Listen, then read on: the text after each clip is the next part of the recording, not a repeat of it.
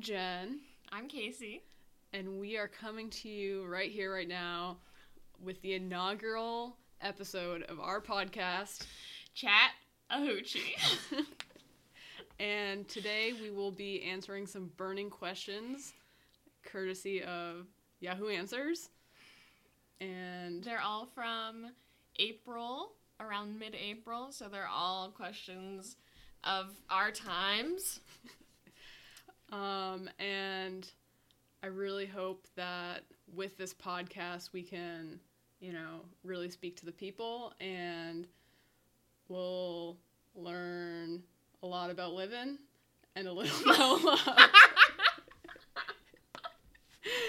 and, and with that, let's go to our first uh, our first question here. Oh wait, that one doesn't no longer exists. We'll go to our second question. we know all these questions are really common.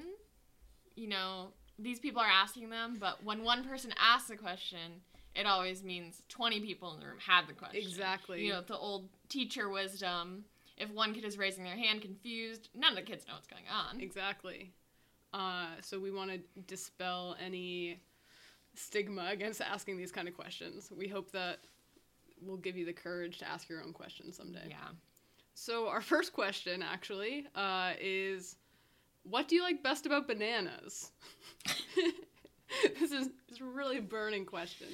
So I I'm gonna turn this one over to Casey to start because I've been thinking about this and I have some I have some thoughts, but I want to know what you think. The top banana quality in my mind is that they have their own wrapper and they're so easy to steal from dining halls. I actually don't like them currently in my life because I stole too many of them from dining halls for the four years I was at Bowdoin. Sorry, Bowdoin. And I got pretty sick of them. But they really they really got me through college. So in your day-to-day grocery shopping experience, you do not partake in banana bananas. I got them recently. I really like mixing them with oatmeal and cooking them and pretending that it's banana bread. Oh, it seems pretty reasonable. It's it's pretty tasty. You can put raisins in it. I also love that they taste exactly like uh, circus peanuts. Wait, they do? yeah, circus peanuts are banana flavored, or are bananas circus peanut flavored. God only knows. this is really a chicken and egg kind of situation.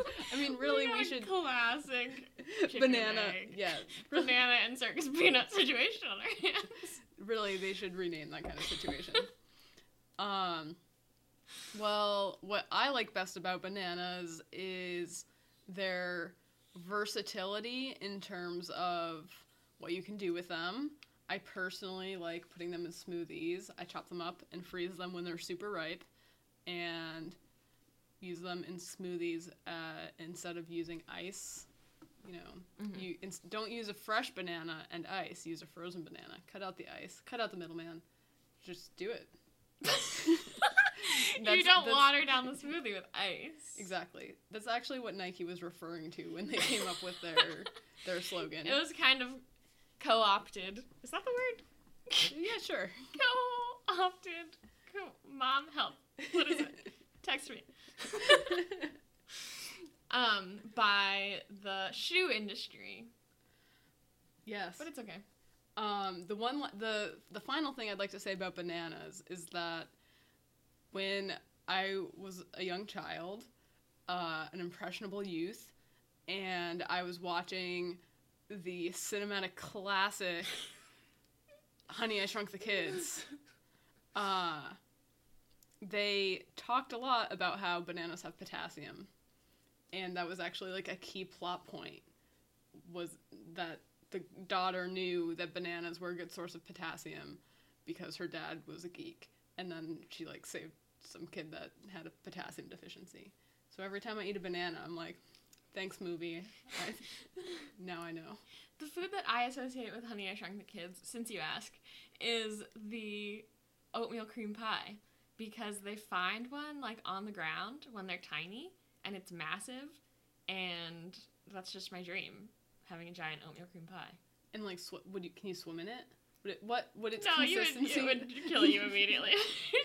it is not a floaty substance. Oh ma- wait, maybe I'm thinking of Honey We Shrunk Ourselves. Which one was first? Oh, I'm actually I have no idea. It was one of the one of the beautiful series. But another Where thing, is that cast now? Anyway, continue. they're probably lost in the couch cushions. the banana is really unique among fruits in that you cannot juice it. I've thought about that so much. I want banana juice, but I don't think it's possible without some sort of chemical reaction. Is that why it's like banana flavored things don't actually taste like bananas because there's no like banana essence that can be extracted? That is a good theory, but the actual reason that I read on like Reddit or something that might not be true, we're not going to check our references. You can do that if you feel like it. I read that banana flavor was extracted from some sort of banana, some sub-breed of banana that is now extinct due to some sort of banana blight. what? And so the banana we have today is like they're all genetically like twins, oh, I've actually heard that. which is scary because if one bad thing were to happen to those bananas, they would all be super susceptible. Oh. Yeah. So the So- banana flavor was created after a type of banana that got wiped out. So how do they produce new banana flavor? They just know what th- was in the old banana. They just flavor, know the chemical composition and can I guess. create or they they like eat bana- other banana flavored things and use like model after that. yeah. I guess I don't know. People might not like things that are flavored like our bananas. Do you eat? You eat like green bananas, don't you? Yeah, that was that's another interesting thing about me and bananas. I do not like my banana. There's so many interesting I things think we've talked about bananas for six minutes. we did talk about bananas longer than I anticipated, but it's good that we have a lot to say about them. They deserve the limelight here. They deserve the, The banana, banana light. light. I do. I eat my bananas greener than is is typical. I would say. I I don't like that. I think the texture is so weird. yeah, but they can go too far the other way as well. they're they're quite turgid. But They're turgid, and I feel like there's like stuff sticking to my teeth. I as as I've matured, Yes. I am starting to like less green bananas. Oh, interesting. I don't know what that indicates, what that says about me, my maturation process, but I don't know. When you get older, your taste buds are supposed to start dying off. Oh. So maybe I- maybe before the the ripeness was an overpowering flavor, and now it's just my taste buds are already dying, and doesn't matter. I can't taste them. All right, so that that's uh, there you go. I don't know who asked this question. I don't know how to Um, find. Matt oh. eighty five. There's your question. Does that mean There's that he's like? Sometimes thirty-three? sometimes usernames do do tend to have birth years in them, so it's possible. Let's not dwell on that. I don't think we want to know the answer. okay. Uh, why don't you start this one off, Casey? Sure. Uh, do all UFOs look like Reese's peanut butter cups? Um, well, that's pretty. It's a pretty insightful question, but I feel like they make a fatal flaw. That flaw is that they're taking the stereotypical like flying saucer Mm-hmm. kind of UFO image and applying that broadly to all identified flying objects. And they're, so they're making a parallel between a flying saucer shape and a Reese's peanut butter shape. And I feel like that's an error in logic and judgment. It is interesting that they chose the Reese's peanut butter cup because there are so many objects that are saucer shaped, including saucers, Saucers. or as we usually call them, plates. Uh, but I think they're onto something because Reese's Pieces were featured in the classic 80s film E.T., the extraterrestrial. Oh, they were. He loved Reese's Pieces. So is it a coincidence that they paid for a movie that made Oh aliens look God. so friendly and cute? And they Oh my god. Okay, I'm not really sure where to go with this, but I'm pretty sure uh, Hershey's is completely made of reptile aliens. So the CEO is for sure a lizard person. I think this is the birth of a new conspiracy theory. I You're think so. hearing it right here. This is the conception. So what what would motivate them? They must be aliens themselves. They oh, they created the Reese's peanut butter cup as an homage to their transportation method. Yes. Like how we always make chocolate cars. chocolate cars. because we are transported by car. Have you actually ever had chocolate cars, or are you making things up right now? Uh, I've seen a chocolate car. I used to make uh like during Christmas time, I used to make little trains out of lifesaver rolls. Mm-hmm. Anyway, that's transportation. it's the same theory. Yeah, you make food that looks like your transportation. and they're slowly trying to convince people like, "Hey, this is a friendly, reassuring, tasty shape. If you see this shape, don't be weirded out." Just start salivating. yes, exactly. They are Pav- this is straight up Pavlovian conditioning. oh my god, we've blown this wide open. oh my god, they're coming for us right now. We need to publish this. We need to stop this here, publish it, and get out of town. If any if you never hear from us again, you know why. Reese's has come for us. Great question. Question mark. That's oh my the, god. That's the person's username. Wow. Uh, their avatar is Wilson. Wilson. So they're obviously in hiding as well, Yep. leaving us to take the blame.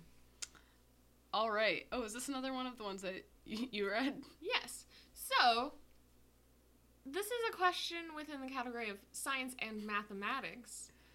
Would wolves be dangerous if they were in the street, like dogs, without a master? Jen, what do you think? Would wolves be dangerous? Um I don't really know what they what they're getting at with the like dogs without a master, but I'm just I'm just going to think of wolves being in the street. Um You know how dogs wander the street sometimes? Like a stray Like- dog. yeah. If you saw a stray dog, but then realized, oh, it's a wolf, would you be more scared? Because I would. Yeah, so yeah, so definitely they're they're definitely there's two questions here. There's like an absolute question, would the wolves in the street be dangerous? And then there's sort of a relative question, would the wolves be more dangerous than their dog counterpart? So the answer to the relative question in my mind is absolutely because domesticated dogs are vastly different behaviorally than a wolf. Yes. So I think a wolf roaming in the streets would be more dangerous than a dog roaming in the streets. Like the like the probability that that wolf is going to attack. Like Mhm. there are definitely feral dogs Mhm. roaming streets, and they they could be aggressive. They could attack, but I think the wolves are more likely. I think my immediate thought was that yes, wolves would be more dangerous. However, now that I'm thinking about it, I think it depends on how the wolf got into the street. Because if the wolf wandered into the street, Mm, that wolf is probably rabid. Because wolves don't want to be around people. right. Dogs do, which kind of makes dogs more dangerous. Dogs know how little humans are capable of because they grow up around us. So they're like, yeah, fuck with me. I don't care. But wolves are like, ooh, I don't want to be around you, so they might run away. If they're not rabid. So if someone just released a wild wolf into the street, just all of a sudden there was a wolf in the street, nothing's wrong with the wolf, the wolf would probably run off. If there's a feral dog in the street, it might be more likely to bite you. But, but, if a wolf was just randomly released into the street, it wasn't rabid, it would feel, I feel like it would feel much more threatened by all the people and commotions that it finally, it, it suddenly finds itself surrounded by. Yes. Um, and it might react aggressively to that. Whereas I feel like a dog would be less likely to react aggressively in that situation. I think that's true. So it also depends on if the wolf feels that it has an escape route. If it's in the middle of Yeah. a yeah. huge crowd of people, yeah, I think that would be really dangerous because it doesn't feel like it has an escape route. But if it's just in a street, like in a suburb at night, there are like a few people some places, it could run down the street toward just away from any lights it sees, maybe. I don't know. I recently saw this guy in a bar who had a like husky mixed puppy, and he was telling people, oh, she's a husky. I'm not supposed to tell people this, but she's actually half wolf. And I'm pretty sure he was lying. Just to seem cool, because people want to seem like they're taming wild creatures. Because that's Mm. kind of the ultimate human power. Right. And especially like a masculine thing. Like, oh, I want to have power over nature. yeah, I want to subdue it. I want to. Yeah. Yeah, I want to subdue it. I want to have this thing on a leash in a bar. but, like, sure, that's cool, that's fine. But it also kind of is super harmful to wolf dogs because wolf dogs are famous for being the type of animal that people will get as pets and they just get really easily overwhelmed and they end up like isn't there a wolf dog like reserve on the way to bar harbor from here Is there i think there is really? yeah, I always drive by one. So they end up at places like that, which is not really optimal for any animal. I mean, it's better than a house, but you know, some of them never get to a reserve. They just are always in a house, and it sucks. But it it's really harmful because he's telling people this little docile husky mix is half wolf, and so people be like, "Oh, I loved that puppy. She was awesome. Yeah. I'm gonna get a half wolf. They're not Mm. hard to deal with." and they're gonna get half wolf and they're gonna it's gonna be bad for the person it's gonna be bad for the wolf dog it's not a good situation I agree with that. Yeah. Assessment. yes Uh, not to go off the leash, but um, we're already But- off we're free Dog. Uh, but this reminds me, like all this talk of domestication, reminds me of that study. I think it was in Russia where they're Mhm. domesticating foxes. yes And I would not hesitate if I if I were living in like my own house, if I weren't in an apartment, and I saw a sign that was like domesticated foxes for sale, I would not hesitate to buy a domesticated fox. really just from reading reading that one study Yeah, absolutely. well i remember that study a little differently Oh, I remember I used that study in my paper about I don't know what I was writing about dogs for McEachern in our anthropology 101 maybe Oh, oh yeah, 102 yeah. class and at Bowdoin. And I remember that yeah, they got they got fairly domestic in the course of like five generations or something. Yeah. Like pretty impressive like how quickly they were trying to figure out like what did our domestication of wolves kind of look like. So they tried to do it with foxes and it it took way less time than anyone really would have expected. So basically, they started with a bunch of foxes, and then they took the most like friendly and docile of those foxes and mated them together. Yeah, just and so they kept, kept selectively breeding for the docility. Yeah, artificial selection. Yeah.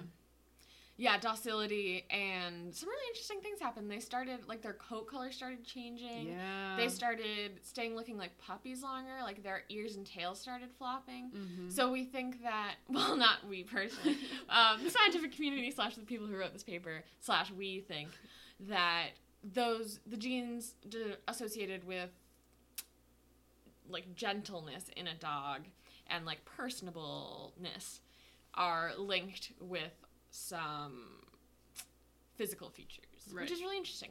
But I remember the foxes got pretty tame. They got tamer than wild foxes. Yeah. But I don't remember them saying like, "This would be a great pet." Yeah, I do think I I have now that I'm thinking about it a, little more carefully. Um, I've heard some people who have foxes in their care. I don't think they're necessarily domesticated foxes, but like rescue foxes, like people who work in rescue type situations. yeah, like first generation foxes. Yeah. And they even if they're really friendly, they're kind of crazy like they're they want to be digging all the time and Mhm. they'll just kind of wreck your place of Your crib. yeah, they'll wreck your crib. Mm. So something I'm going to keep my eye out for. We'll see what happens. I really future. hope she does not find one. I'd have to see how well they they deal with cats first, I guess. Would yeah. be my first concern. Mm, yeah.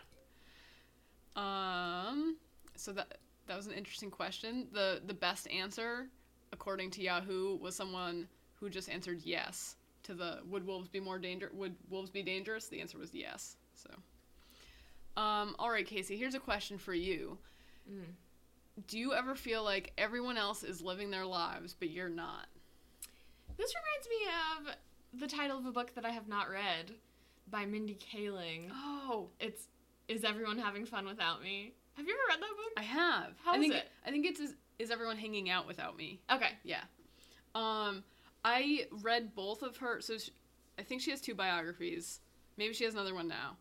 Um, but I read them both like back to back in a very like bingy way Mm. when I was traveling for a conference once. So I kind of forget what happened in which book Mhm.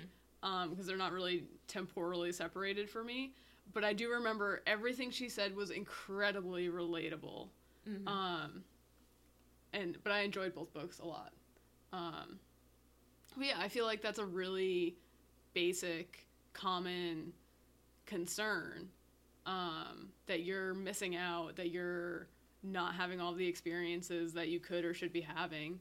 So have you ever personally felt that way? I've definitely felt that way, and I've been sort of thinking about it in a more, I think, positive way lately because I'm turning 26 soon, and that means that my frontal lobe is pretty much fully developed. I know, congratulations to me. Um, Casey's, let me tell you all right now, Casey's frontal lobe will officially be fully developed exactly a fortnight from now. mark your calendars. Put it on there. So, I think that, well, a little background about me. I have one and a half degrees in psychology related fields.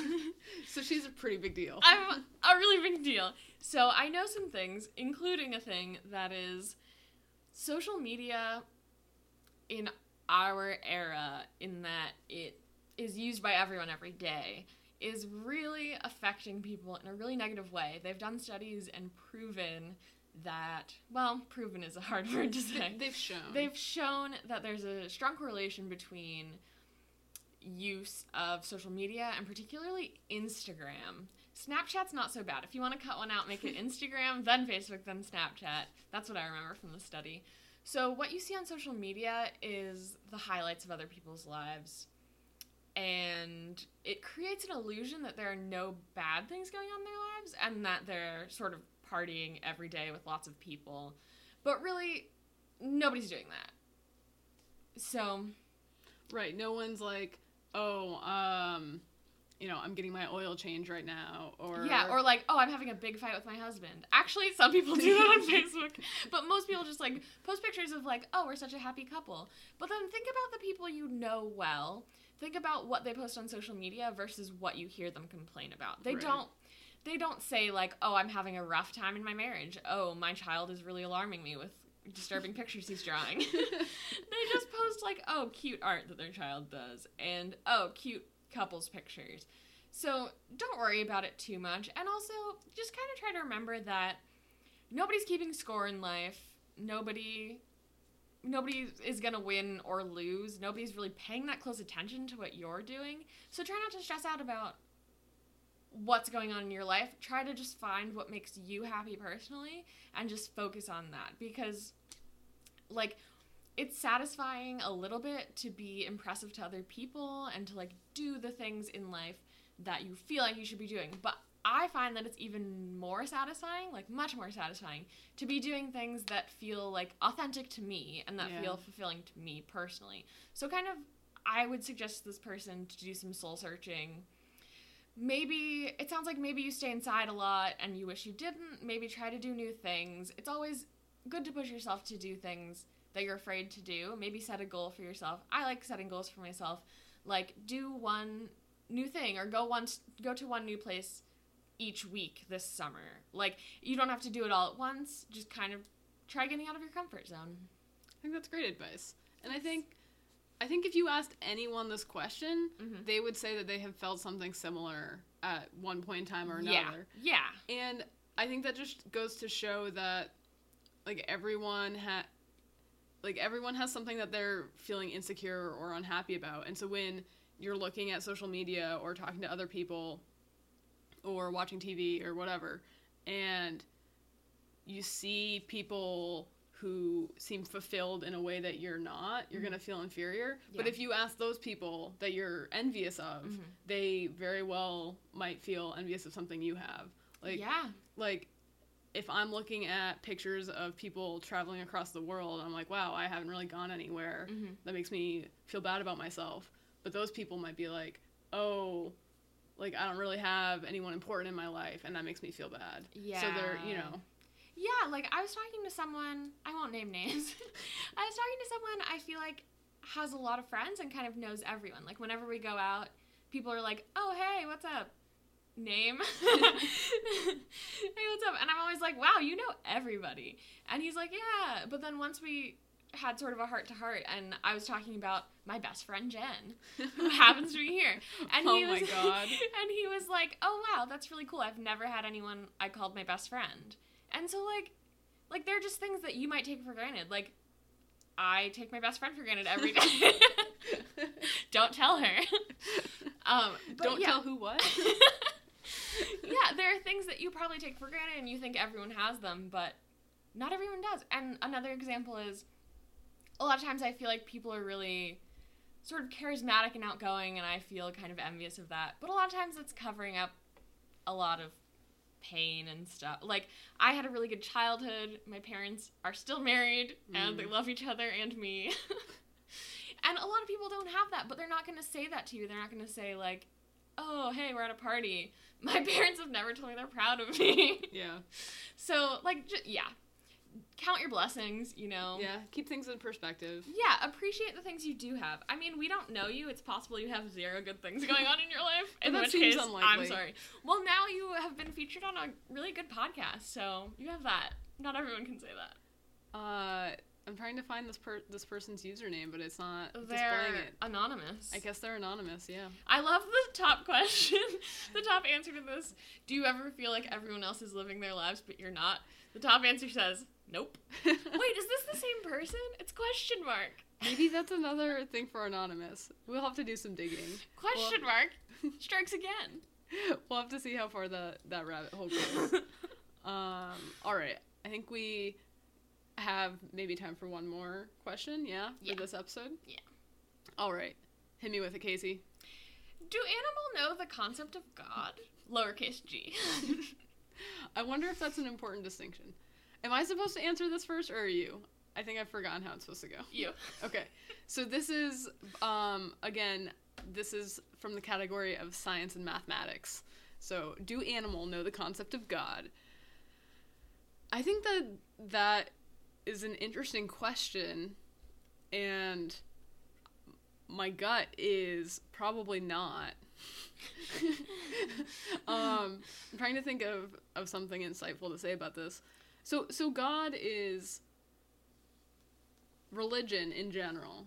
So I guess the the more the better question or a better another way of saying the question is can animals have a con- like the concept of religion? Mm. And I feel like that requires some pretty high abstract thought. I mean, it's by definition Yes. abstract, right? Like there's no it's faith based. There is no tangible Mm-hmm. Evidence or whatever. So, I think to answer this question, we need to ask another question, which is Are there any animals that are capable of high abstract thinking? Mm. And then we have to define define all of those terms. One answer to this question, inspired by a class that we both took called Humans and Other Animals, Mm. implies that we are animals, which I wouldn't argue with. So one animal does know the concept yeah, of God. and and to be fair, the question is worded with animal in the singular. Do animal, Do we animal, we animal know We- concept of God. we humans, we do, we, do. We do. Well, I wonder if there's any culture out there that has never had any form of religion. Because in a way, here's um a hot take on religion. it's kind of just believing in a higher power, believing that there are forces in the universe controlling things around us that we don't understand and that I guess are benevolent toward us. So Well, I mean, not necessarily. They're like Old Testament. Think of like Oh. Greek gods. There are definitely a Oh, lot of true, true. malevolent higher powers. I think if a dog looks at a car, he doesn't understand internal combustion. Neither do I, really. well, neither do we, but I'm pretty sure it's not God. But I don't think, well, I, what do I know? But I don't think the dog really questions it. Right. Is that similar to people looking at, like, the concept of, I don't know, The Big Bang Theory, like the the beginning of the universe or something. Yeah. And thinking, oh, I don't know, my my owner just does that. like, or I don't know, my God just did that. right. Who knows? Uh, so this reminds me of this comic I saw once, and it made a, a very big impression on me. So I was always a dog person growing up, um, and so it, this is kind of like a diss on cats, sort of. But now that I have cats, I still think it's pretty funny. So there, it's this comic, and it shows a dog, and he's thinking, and he's thinking about his owner, and he says, "Wow, like." He feeds me. He take care. He takes care of me. He cleans up my poop. Uh, he must be a god. And then there's a cat, and the cat is sitting there and thinking, "Wow, he feeds me and cleans up after me and takes care of me. I must be a god." and I think that really highlights the difference in psychology between cats and dogs, and it implies that they both have the con. The, they are both capable of conceiving of a higher power. That's an interesting answer to this question. That cats do understand the concept of God because they are it. Yes. because they understand the concept of themselves. It's also hilarious that you bring that up because I remember that comic from like 15 years ago. You know who loved it? Who? My mother. yes. You guys mostly don't know this, listeners, but Jen and my mother have a long history of being weirdly similar. Yes. We um and we that's just both continuing. we both have a great affinity for the song Hey Ya by Outkast. As well as the song I Don't Smell Anything, Anything. from the movie Holes. And um I call my mom Missy Moo Moo and Casey's mom calls Casey Missy Moo Moo. yeah. So it's th- uh it's pretty eerie. it's pretty we're- weird. Continues to be weird. I'm so glad that we figured this out. that we've added more evidence to the fact that Yeah. your mom and I are like on some kind of wavelength. um yeah, imagine how many things you have in common that we just haven't talked oh about Oh my yet. god. There's this is the tip of the iceberg, you guys. This is gonna become the theme of this podcast. It's I- riveting stuff because you don't know either of them. I cannot wait to find out more. Uh, but for well, now, with that cliffhanger, what will we find out about me and Casey's mom next time? Tune in to find out on the next episode of Chat. A hoochie. Hoochie.